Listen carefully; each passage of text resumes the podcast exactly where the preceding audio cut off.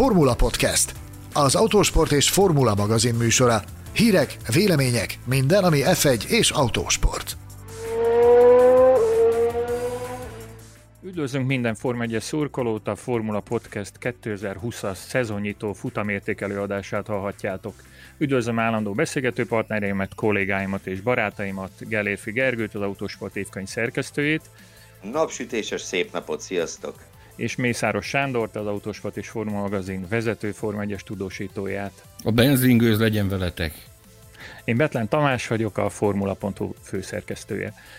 Mai műsorunk témája csak nemrég véget ért osztrák nagydíj, amely egyrészt a pandémia okán kialakult történelmi szerepe, másfelől a váratlan izgalmak miatt mindenképpen rászolgált arra, hogy külön adást szenteljünk neki. Tartsatok velünk! Ez egy nagyon különleges verseny volt, nem csak amiatt, mert ilyen sokáig kellett rá várni, hanem azonoknál fogva is, hogy rengeteg minden történt, főleg a futam vége felé. Kérlek benneteket, hogy Gergő és Sanyi sorrendben értékeljétek röviden egy-két mondatba előzetesen, mit is láttunk ma. Csodálatos versenyt láttunk, az első benyomásom az ez. Ki is voltunk rá éhezve, tehát azt hiszem, hogy ennyi, egy ekkora kényszerszünet után tulajdonképpen egy bármilyen unalmas futam után is elégedetten keltünk volna föl a fotelből, de ez egyáltalán nem volt egy unalmas verseny. Az elején, főleg miután Verstappen kiesett, viszonylag hamar ugye úgy tűnt, hogy ez egy sima Mercedes 1-2 lesz, aztán, aztán hát alaposan megkavarták a dolgokat, elsősorban a műszaki problémák, és itt nem csak a Mercedes ki tudja, jelen pillanatban még ki tudja, mennyire komoly műszaki nehézségeire gondolok, hanem hát arra, hogy azért végignézzük azt, hogy mi történt a versenyen, elképesztő mennyiségben hullottak az autók. Én Számítottam egyfajta idényelei formára, de elsősorban a versenyzőktől, hogy a hosszú kihagyás után majd több lesz a baki a szokottnál, nyilván abból is volt egy-kettő, de itt alapvetően a szerelők és, a, és az autók úgy szóval voltak mm, idényelei formában. Azt kell mondjam, hogy sokkolt a, a kiesés mennyiség a, a műszakiban miatti kiesés mennyiség. Elsőre talán ennyit kíváncsi vagyok, hogy Sanyinak mik az legfőbb gondolatai. Szenzációs verseny volt valóban. Azt, hogy említetted a fotelt, nem tudom, ki az, aki tudott ülni. Tehát én egyfajtában ugrabugráltam, és jöttem-mentem, tehát ez képtelenség volt ülve nézni. Én egy másik szemszögből közelíteném meg, ugye ez volt a koronavírus világjárvány közepette az első nemzetközi autósport esemény, ez volt a jelenkori osztrák nagydíjak közül az első, amelyiken nem a helyszínen voltunk jelen, és nem a helyszínen dolgoztunk. E, egészen sajátos tapasztalat volt itthonról e, tudósítani ezt a hétvégén.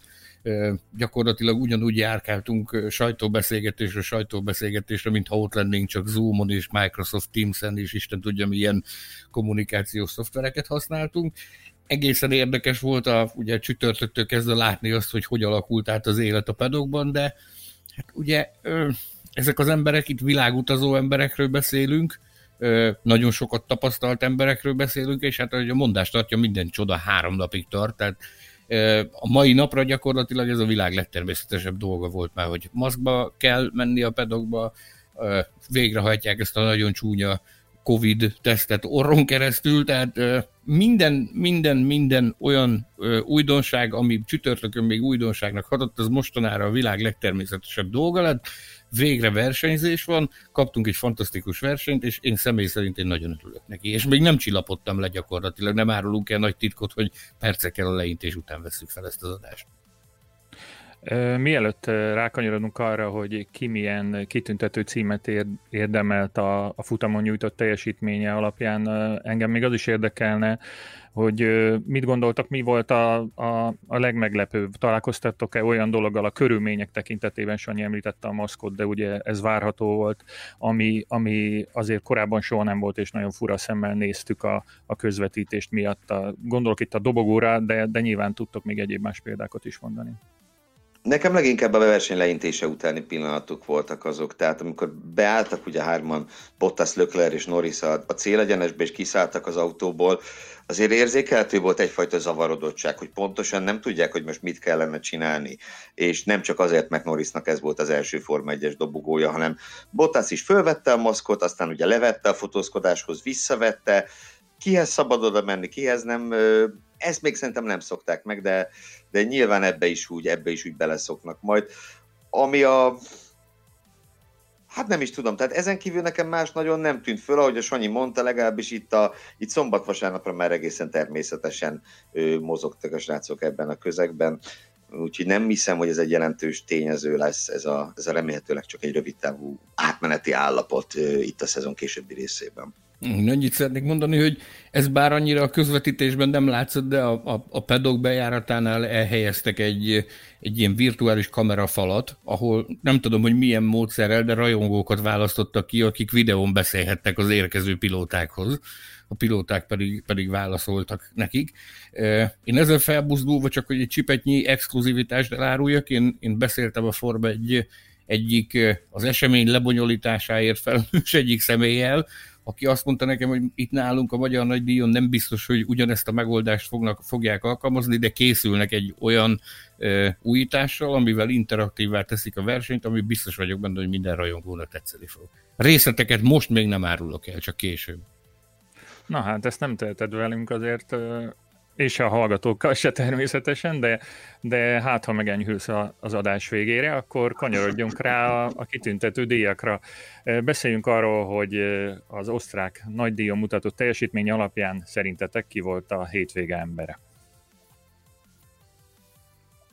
Nem biztos, hogy egyet fogunk érteni ebben.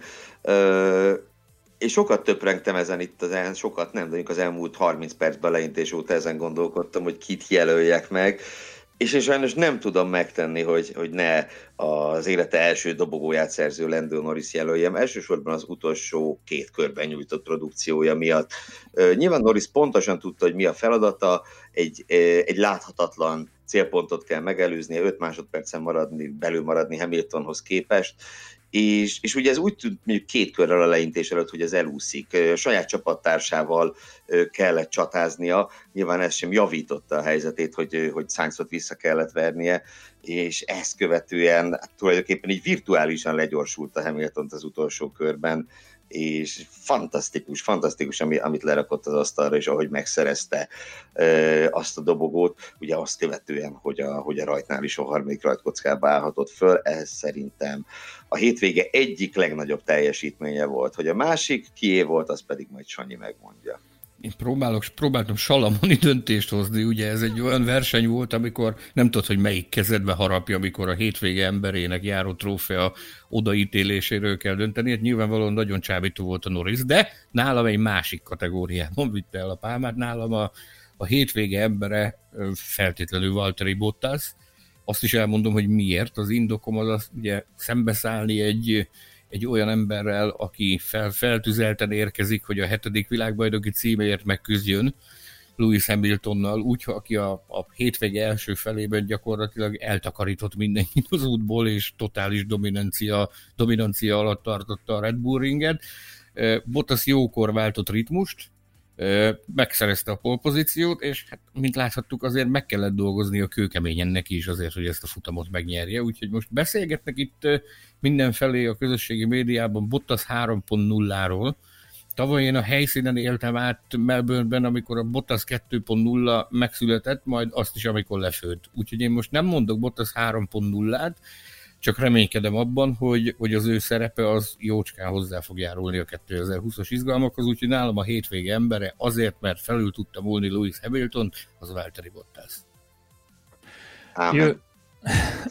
Én ebben nem nyilvánítanék véleményt, mert az a gyanúm, hogy a következő kategóriába fogja Sanyi besorolni esetleg uh, Lando Norriszt, de inkább megkérdezem.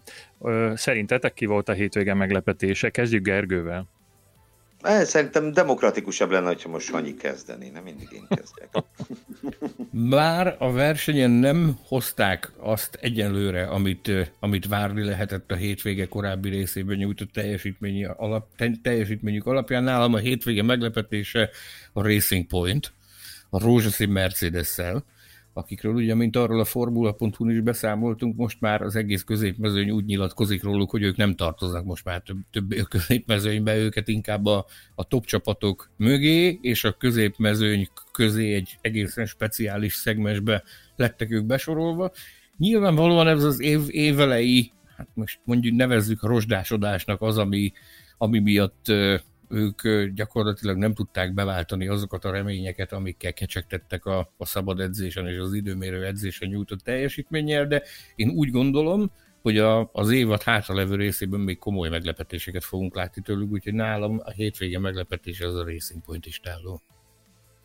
Itt én egyetértek veled, és külön ki kell emelnem Lance Strollt, aki addig a pontig, amíg ugye önhibáján kívül ki nem kellett állni a versenyből, teljesen korrektül tartotta magát, és és egyáltalán nem látszott rajta az a, hogy mondjam, az a stroll faktor, ami az elmúlt években azért olykor meg megvillant, különösen amikor jó pozícióba került, azért tudott ő bődületes marhaságokat elkövetni, most pedig abszolút rendben volt a, a produkciója.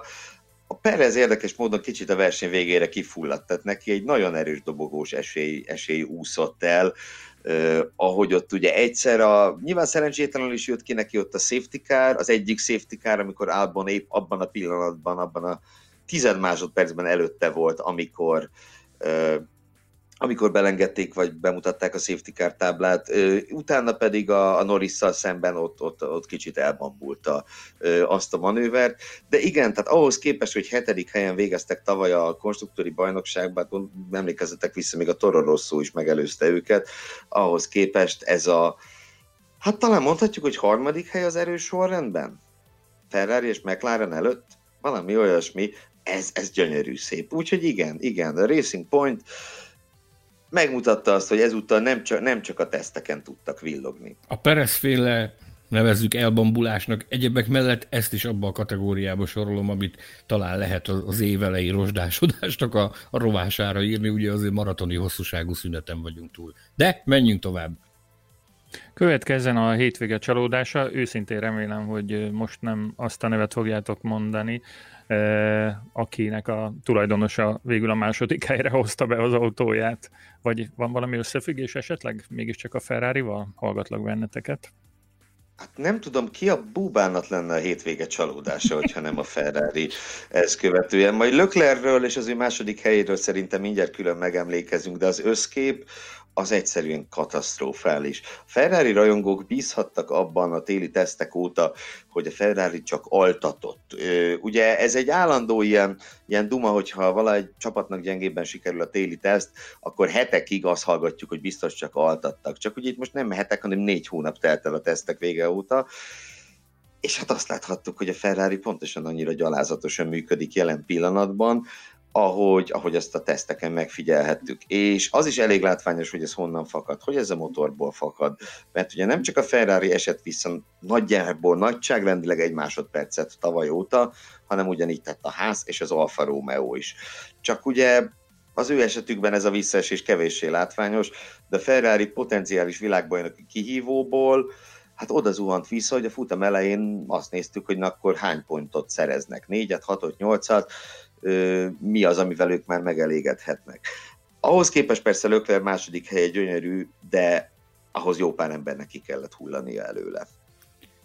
Egyet értek, tehát egy, egyértelműen a Ferrari a, hét, a hétvége csalódás, az egészen katasztrofális, amit ők produkáltak, és vissza szeretnék repülni a 2019-es Le Castelli hétvégére, amikor megjelent egy cikk a, a formula.hu az én billentyűzetemből, amiben amiben kifejtettem, hogy nekem már akkor olyan érzésem volt a Ferrari-val kapcsolatban, hogy megvan minden ö, hozzávaló ahhoz, hogy ez egy sikeres csapat legyen, csak mintha valaki, egy külső kéz az ott összekavarta volna a dolgokat, és senkit nem abba a pozícióba rakott volna, ahol kellene, hogy legyen. És itt elsősorban Mattia Binotto csapatfőnökre gondolok, aki egy, egy egészen elképesztő és fantasztikus technikai szakember, egy zseniális, brilliás elmemérnökként, ezt több ízben bizonyította, több ízben rakott versenyképes Ferrari Sebastian Fettel alá az elmúlt években, amivel Fettel partiban volt a világbajnoki címért, csak ugye ő a fejébe vette ezt a, ezt a, hát én nem is tudom, ezt a megalomány gondolatot, hogy ő, ő majd csapatfőnökként is bizonyítana, de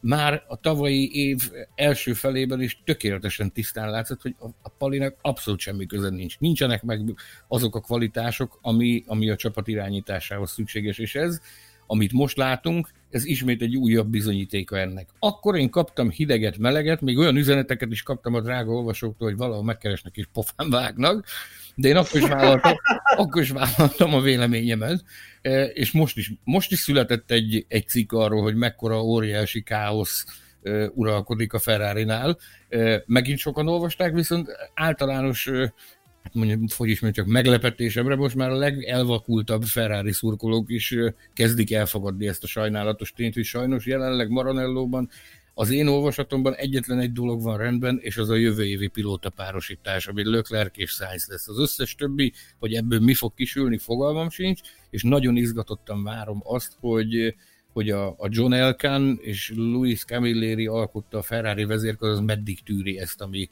ami most ott zajlik.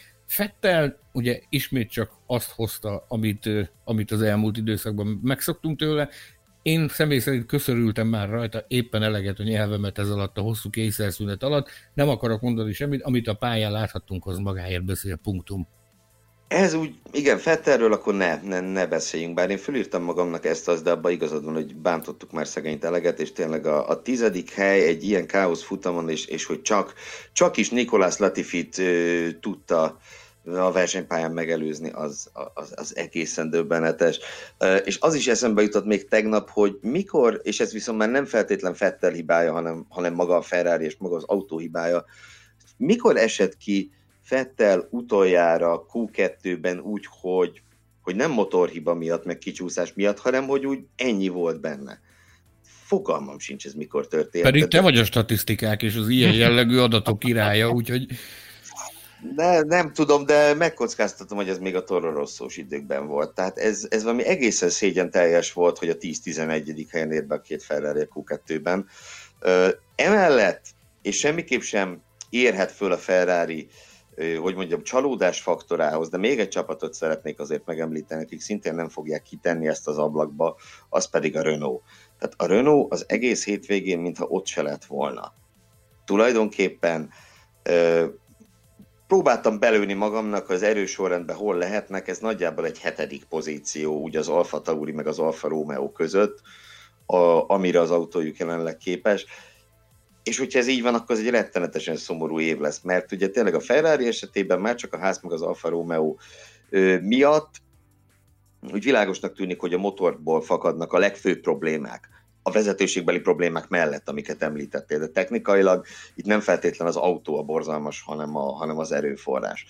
De a Renault-nál erre nem lehet fogni, hiszen egy Renault motoros autó végzett a harmadik helyen a szezonnyitón, miközben ugye a futam elején Okon, hát nem volt sokkal erős, előrébb az erősebb Williamsnél, George Russellnél. Na most egy gyári csapat, szóval nem áll. Na, ez, ez, ez nagyon-nagyon gyenge volt. Következzen a 2020-as osztrák nagydíj hétvégének a legszebb vagy legcsúfabb pillanata? Melyik őtöket szólítsam? Jelentkezzetek. Gergő kezdi. Kezdjem én. Jó, rendben. Hétvége pillanata. Ezt mi úgy gondoltuk a Sanyival, hogy ez a hétvége legemlékezetesebb pillanata lesz. Egyrészt itt most hozhatnám még egyszer Lando Norris, de én már hoztam egyszer ide Lando Norris-t, úgyhogy itt egy másik pillanatot jelölnék meg, ez pedig az, az a pillanat, amelynek köszönhetően Norris dobogóra állhatott. A tavalyi brazil nagydíjon történtek megismétlődése. Lewis Hamilton ismét kiküldte a pályáról Alexander Albont, aki továbbra is igyekszik élet első dobogóját megszerezni, de úgy tűnik erre nem lesz esélye, amíg ez Lewis hamilton kell megelőznie. Ez azért így egymástán másodszor már kicsit kellemetlen, és nyilván külön, külön dühös lehet álban, hogy itt nem az első dobogóról, hanem jó esélyen az első győzelemről volt szó, mert az a, az a gumifölény, amivel ő rendelkezett a Mercedesekkel szemben, azon, egy, azon abszolút elúszott egy potenciális győzelem, és, és ugye ahhoz a meglepő végeredményhez, ami kialakult, hogy Lökler dobogó ráhatott, hogy Norris dobogó ráhatott, ahhoz ez az ütközés kellett, nem idézném fel azokat a szavakat, amiket használtam a fotelből fölugorva.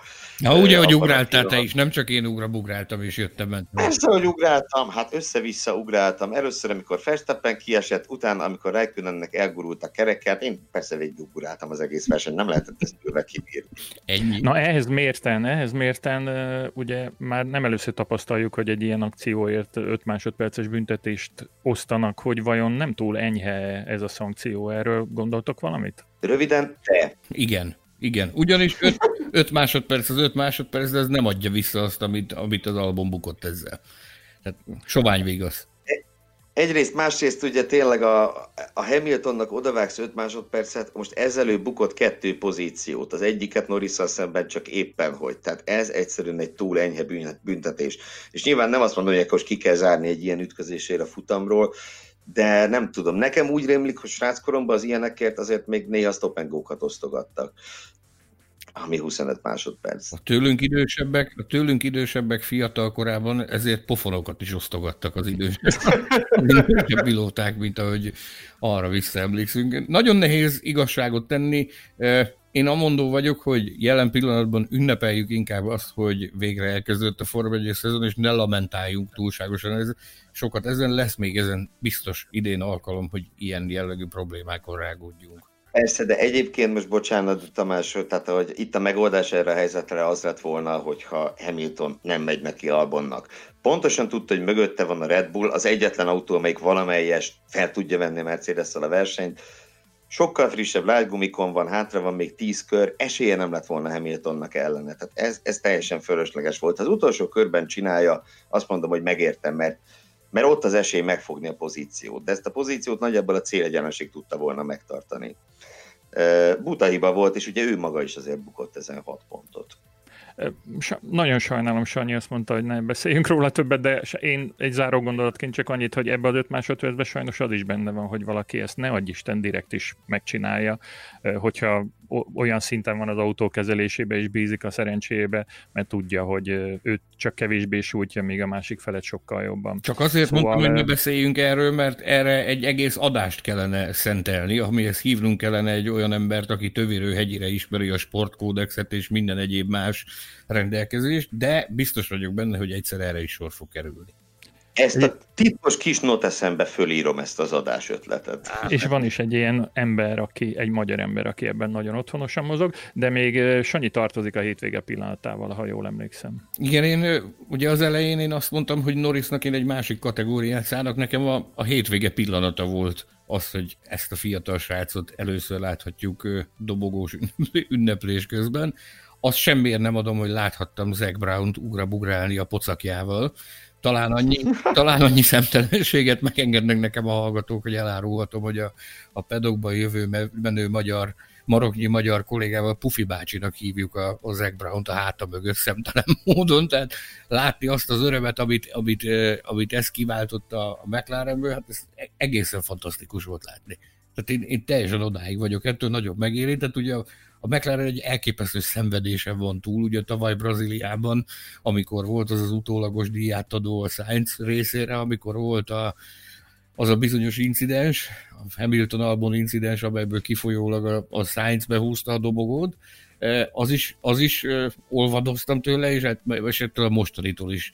Egészen fantasztikus. Egészen fantasztikus, hogy az külön, hogy ez a, ez a kisrác ugye most már, most már egy picit jobban értjük Akkoriban egy picit skeptikus voltam, amikor az F2-ben versenyzett, és egyszer egy háttérbeszélgetés során azt mondta nekem a Zac Brown, hogy hát igazándiból ők próbálják valamilyen szinten leplezni azt a tehetséget, ami a, ami a Norrisban rejlik, mert attól tartanak, hogy valamelyik csapat elszipkázza, elcsábítja tőlük. Ugye volt is ilyen törekvés Helmut Márkó részéről, ami, aminek ellen tudtak állni, és meg tudták tartani a Norris, hát itt a bizonyíték lett. Ezért egy biztos vagyok benne, hogy egy potenciális világbajnok jelöltről beszélünk.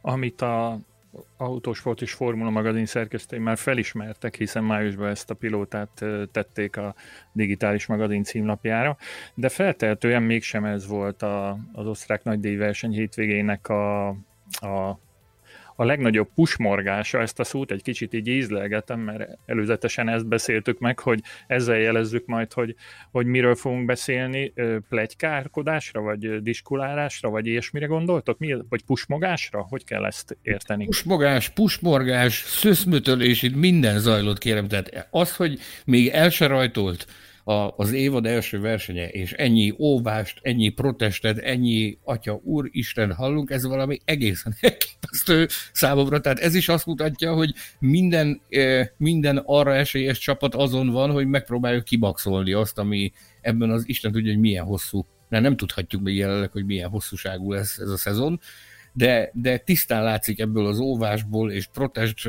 áradatból, cunamiból, ami, ami Spielbergben történt, hogy, hogy minden csapat megpróbálja kihozni a maximumot abból, ami, ami az idei szezonban lehetőség rejlik. És amint számomra különösen érdekes volt az az, hogy ugye a, a, Red Bull megóvta a Mercedes DAS rendszerét. Én ezzel kapcsolatban egy olyan teóriát hallottam, hogy ez valójában ez azért történt, mert náluk ott van már rendelkezésre áll, és biztos, biztosak akarnak lenni abban, hogy a, az FIA deklarálta, hogy igen, ez a rendszer szabályos, és hogy be, be is akarják vetni záros határidőn belül. Hogy ezért történt... Akár már a Spájer nagy díja. Így van, hogy ezért történt az óvás. Eddig ugye mindig azt hallottuk, hogy hát igen, ez egy csodálatos megoldás, ami végtelenül egyszerű, de, de azért mégsem olyan, olyan könnyű beépíteni az autóba, ugye, hogy volt rá csapat, aki, aki a, mindig azt hallottuk, hogy a gyár zárva van, nem úgy lehet dolgozni, valahogy a Red Bullnál mégis csak ott termett egy ilyen DAS rendszer. Hangsúlyozom, én nem láttam, hogy ez működne, mástól se hallottam, de viszont ilyen, ilyen susmorgások vannak a pedokban, hogy igenis készen állod azt a Red Bullnál. Pontosan, és a Tamásnak azért, hogy világítsuk meg, tehát a hétvége pusmorgása alatt tulajdonképpen egyfajta zörög a haraszt rovatot értettünk, tehát hogy a hétvége legnagyobb olyan sztoria, ami, ami kiszivárog a padokból, amiről, amiről beszél a Twitter népe, amiről Mészáros Sándor SMS-ezik külföldi kollégáival, hogy, hogy mi volt az a, az a sztori, ami, ami a versenypályán kívül meghatározta a hétvégét, és azt hiszem, hogy, hogy, hogy két ilyen nagy sztori volt, nem tudom, Sanyi, majd megkísérünk-e választani ezek közül, így az egyik ez, amit itt fölvázoltál, a DAS történet, DAS System, amit a Mercedes már beszerelt, a Red Bull pedig a pusmorgások szerint be fog szerelni, a másik pedig Daniel Ricciardo esetleges kiakolbólítása, amiről ugye beszélgettünk már itt az adásban, és, és hát a világsajtó azért napok, az elmúlt napokban ezt elég részletesen tárgyalta, azt a pusmorgást, mi szerint a Renault minél előbb meg szeretne szabadulni a hűtlenné vált versenyzőtől azzal a céllal, hogy Fernando Alonso beültessék. Alonso ezt, bocs, csak egy mondat, ugye Alonso ezt nyilván letagadta, természetes, de hát ez ilyenkor így szokott tenni újabb adásötletként ezt is fölírhatjuk, milyen az F1-es plegykák természete. Szóval Alonso még tagad, másfelől az tény, hogy ő állítása szerint versenyezni fog idén, jelenleg ugye egy darab futamra van szerződése az Indy 500-ra, úgyhogy ez is egy olyan érdekes pusmorgás. Szeretnék visszautalni sok-sok adással ezelőttre, ugye szerintem legalább van már egy másfél hónapja annak, hogy, hogy itt a Formula Hú podcastben erről elmélkedtünk, hogy ez adott esetben már idén bekövetkezhet, hogy Alonso elfoglalja Ricardo helyét. Amit én hallok különböző forrásokból, akikkel beszélgetek, ez nyilvánvalóan két irányból, két irány spanyolokkal és franciákkal, ugye ebben az ügyben ők azok, akik reprezentatívak. Nyilvánvaló, hogy Alonso cáfol, az is nyilvánvaló, hogy Ricardo ült az első versenyen az autóban, Viszont nekem többen is azt mondták, hogy igen ám, de minél több futamot engednek neki idén, annál kisebb az a lelépési díj, amit majd adott esetben ki kell köhögni, hogyha azt mondják neki, hogy köszönjük szépen kis barátunk, ott a kiárat. Úgyhogy én továbbra is óvatosan kezelném ezt a helyzetet. Még mindig benne van a pakliban az, hogy, hogy ott valami komoly dologra szállják el magukat az idei szezon közben. Természetesen ebben a műsorban is kiosztunk egy külön díjat, mert hogy ez a, a Formula magazin, illetve a Formula.hu specialitása, ahogyan ezt a gálán is megtesszük, a 2020-as osztrák nagydíj külön díjasára is mindjárt sort kerítünk. Ki lehetetted a személy? No tehát akkor a Formula Hu podcast stábja szerint a, a 2020-as szezonnyitó hétvége legnagyobb vesztese az a Red Bull teljes kompániája úgy, ahogy van. Max Verstappen már a futam elején elvér, elvérzett, technikai okok miatt Alexander Albon fantasztikus teljesítmény nyújtott, de megismétlődött az, ami a, a brazil nagydíjon tavaly, ütközött Lewis Hamiltonnal, így ugrott számára is a jó eredmény, de talán még náluk is bosszusabb Helmut Márkó, aki hosszú-hosszú hónapokat töltött azzal, hogy kilobbizza, hogy a 2020-as szezon egy dupla fordulóval induljon azon a versenypályán, ahol az előző két évben Max Verstappen legyőzhetetlennek bizonyult. Nem biztos, hogy itt szívesen lennék most a Marko úr környezetében. Én sem, én sem. Ugye mind a két Red Bull győzelmi esélyt bukott el, és, és tényleg abszolút önhibájukon kívül. Róluk mindent elmondtál, én, én még két külön díjas szeretnék most itt jelölni, két másik külön kategóriába, az adás közben fogalmazódott meg bennem. Egyrészt a hétvége legriasztóbb pillanatát szerintem említsük meg, amikor Kimi Räikkönen kereke elszabadult. Először nem is pontosan értettem, hogy mi történt, és igazából jelen pillanatban sem értem, hogy mi történt, majd biztos megírják valahol.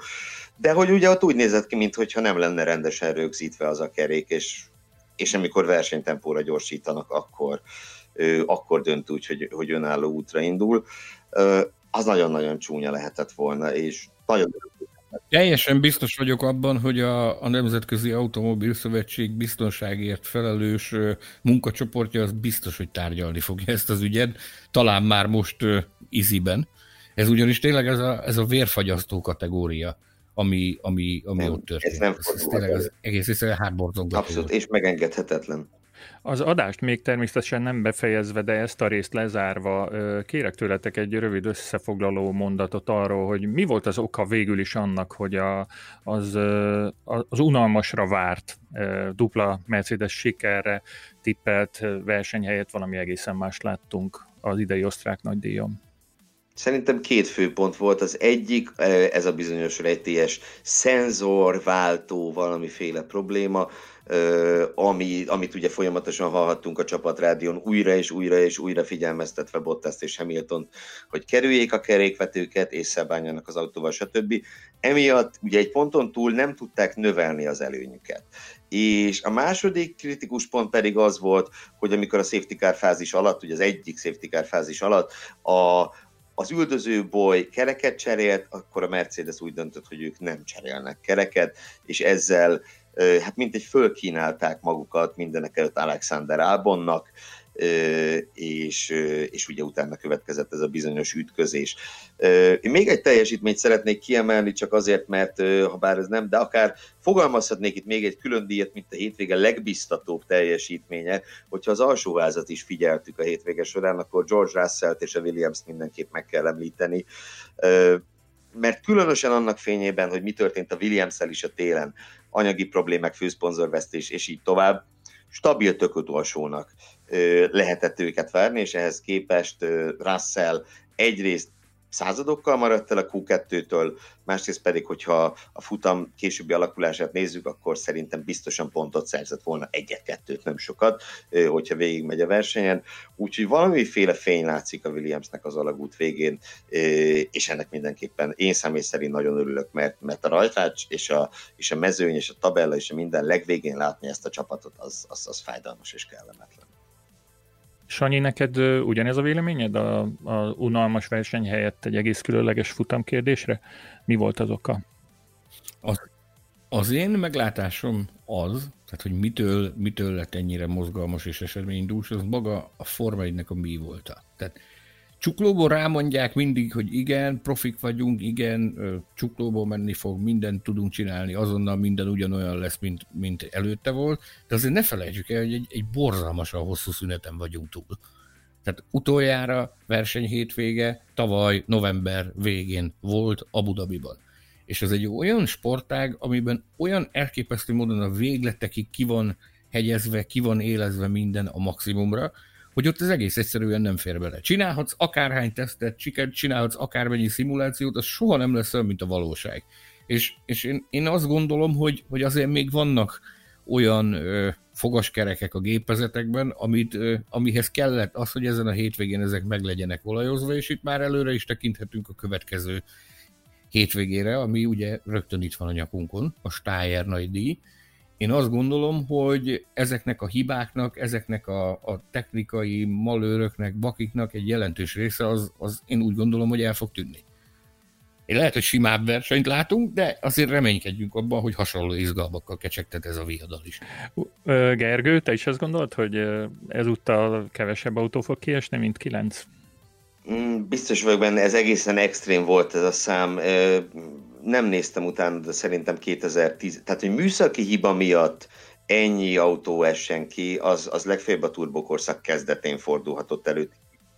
Fel vagyok háborodva, hogy te ezt nem tudod. Mi is előveszünk a kis noteszunkat, és fekete pontot írunk be neked minden statisztika nagy tudójának. Utána fog nézni, megígérem. Minden esetre, tehát ez egy egészen extrém, extrém kiesés mennyiség volt. Ez biztosan nem fog megismétlődni.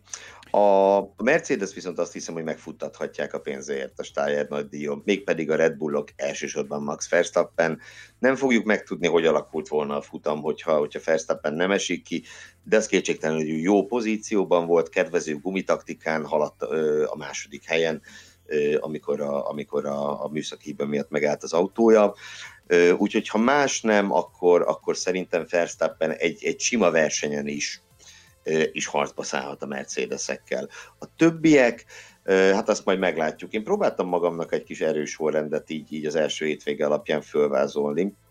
Kíváncsi vagyok, hogy mit, nem is, nem is sorba rakni mind a tizet, ezt ilyenkor szerintem még nem is lehet, csak mit gondoltok. Tehát én, én ugye azt gondolom, hogy a Mercedes és talán Verstappen az úgy egy boly, és akkor mögötte a másik Red Bull, a Racing Point, a McLaren és jelen pillanatban Leclerc. Tehát ez az, a, az az üldöző boly, akik, akik mehetnek a lepattanóra, hogyha ennek az úgy szólván nagy hármasnak, a két Mercedesnek és Verstappennek valamelyike ö, problémákba keveredik. Ö, ami, aminek már hangot adtam korábban, az pedig, tehát számomra rettenetesen elkeserítő, hogy a Renault egyelőre nem, nem tudtam a hetedik helynél előrébb, előrébb írni. Az Alfa Tauri egyszerűen meggyőzőbb volt, és nem csak, az, mm, tehát nem csak Ricardo kiesése miatt mondom azt, hanem egyébként is. Az Alfa Tauri és a Renault jelen pillanatban szerintem azok a csapatok, akik a pontszerzésre elsősorban akkor mehetnek rá, hogyha elindul a csillaghullás, amit Tamás itt vizionált.